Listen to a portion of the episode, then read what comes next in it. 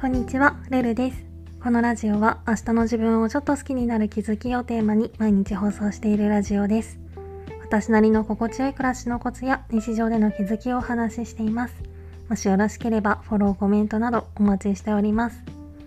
ということで今回はシンプルな思考をキープするための習慣っていうテーマでお話ししたいと思います。私はちょっとでも気がかりなことがあると無意識のうちにそれで頭がいっぱいになって他の行動全般がないがしろになりがちなんですけどそこから生活にほころびが生まれて堕落した生活みたいになることも多いのでできるだけ頭の中も常にすっきりした状態を保ちたいなと思いながら生きてます。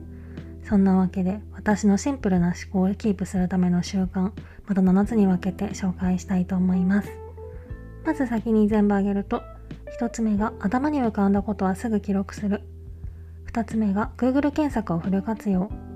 3つ目が処理しきれない情報はそのまま保管。4つ目が悩みと向き合う時間を作る。5つ目がお気に入りの曲をかける。6つ目が定期的に長距離を歩く。7つ目がゆっくりお風呂に入る。っていうことで。まず1つ目の頭に浮かんだことはすぐ記録する。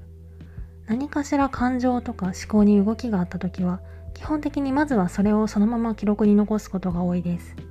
ただの愚痴とかだったら書くだけである程度頭がすっきりすることも多いし、たとえその時は解決に至らなくても、自分の思考の動きを記録しておくと、だんだん自分の傾向がつかめてきてスムーズに生きやすくなるんですよね。そして2つ目、Google 検索をフル活用。自分の頭だけでは処理しきれないことは比較的すぐ Google 検索に頼っていて、言語化できないモヤモヤとかも言語化できてないままぐちゃぐちゃなまま入力してみると意外と役に立つ答えが返ってきたりもするんですよね。なので私は結構気分が乗らないとかなんかイライラするとかそういう適当な言葉で検索をかけることも多いです。そして3つ目、処理しきれない情報はそのまま保管。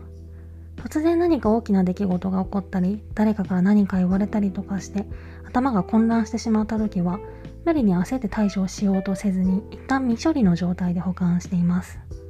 しばらくして落ち着きを取り戻して冷静に考えられるようになるまで待った方が時間を有効に使えることも多いんですよね。そして4つ目悩みと向き合う時間を作る。隙間の時間では処理しきれないほどモヤモヤが溜まってしまった時は悩みと向き合う時間っていうのを予定としてスケジュールの中に組み込んでいます。これは片付けで例えるなら大掃除みたいな感じで。普段は見て見ぬふりしてしまいがちな目先の考え事の影に隠れてることとかも定期的にじっくり向き合ってみるとスッキリします。そして5つ目お気に入りの曲をかける。目先の生活で頭がいっぱいになってると意識が向きにくい部分かなとは思うんですけど外的要因から頭の整理を促すっていうのも結構効果的で何もしない状態でいると気分がマイナスに傾いてしまうような時は自分の好きな音楽とかラジオをかけてある程度自動的に気分が上がる仕組みを作るのも大事なんですよね。そして6つ目定期的に長距離を歩く。私は結構歩くっていう行動と相性がいいみたいで人気の少ない道をひたすら歩いてるとそれだけで勝手に思考がある程度デトックスされる感覚があって最近は1時間弱かけて会社から家まで歩いて帰ってるんですけど思考の整理の目的ではないけど結果的に結構いい習慣として機能してるなぁなんて思ってます。そして7つ目ゆっくりお風呂に入る。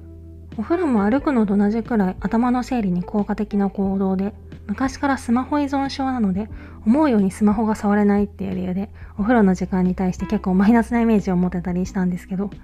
お風呂に入るといいアイデアが浮かびやすいっていうことに気づいてからは煮詰まった時の頼みの綱みたいな感じで認識するようになりました。って感じで頭の中の状態って可視化ができない分部屋の片付け以上にすっきりした状態を維持するっていうハードルが高いかななんて思うんですけど、うん、でもその一方で散らかった状態による悪影響は部屋が散らかってる時以上に大きいんですよね。これはすごい厄介だなと思うんですけど。なので簡単に解決することばっかりじゃないから難しいけど問題に対する直接的なアプローチもしつつ散歩とか音楽とかそういう外的要因の力も借りながらできるだけ常にすっきりした状態っていうのをキープできたらいいのかなと思います。今回はそんな感じです。レターでの質問感想も絶賛募集中ですのでぜひお気軽にいただけたら嬉しいです。